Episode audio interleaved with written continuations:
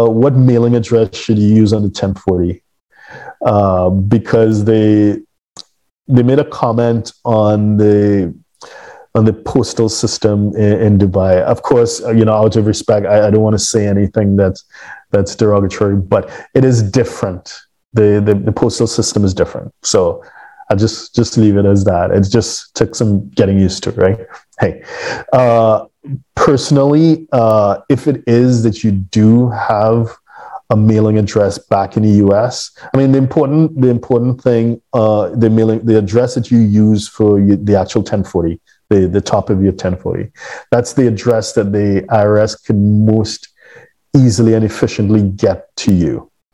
So you know if it is that you want to use a, a, relative that you trust and and it has to be someone you trust. I you know i've seen clients you know who believe that their brother sister mom dad or whatever and it got lost or they didn't pay attention and really important stuff was missed out. So if it is that you have a reliable address back in the us otherwise there are services uh, that I, I don't want to name any because I don't want to be seen as promoting one or the other. But if you do Google, if you just Google whatever, you would, you know, you would find a number of options for like a, a virtual mailbox back in the US. I'll, I'll just leave it like that, right? So there's some options.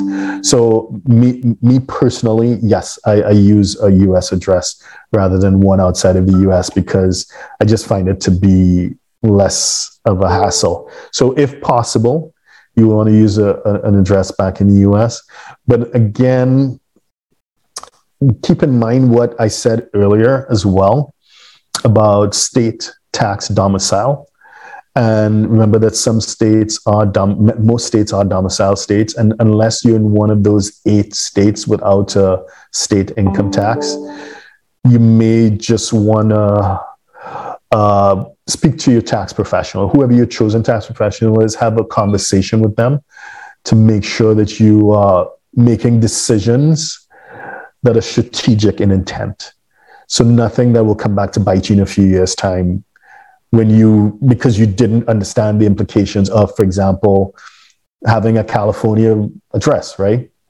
Because California is just one of those sticky states, as is Virginia is another one that's really aggressive for us, for many of our clients. So have a conversation and make sure that it's the right uh, fit for you.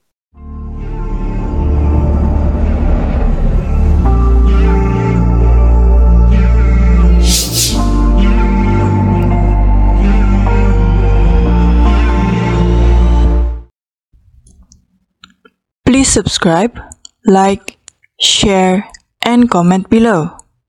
Our books and upcoming event are available at htj.tax.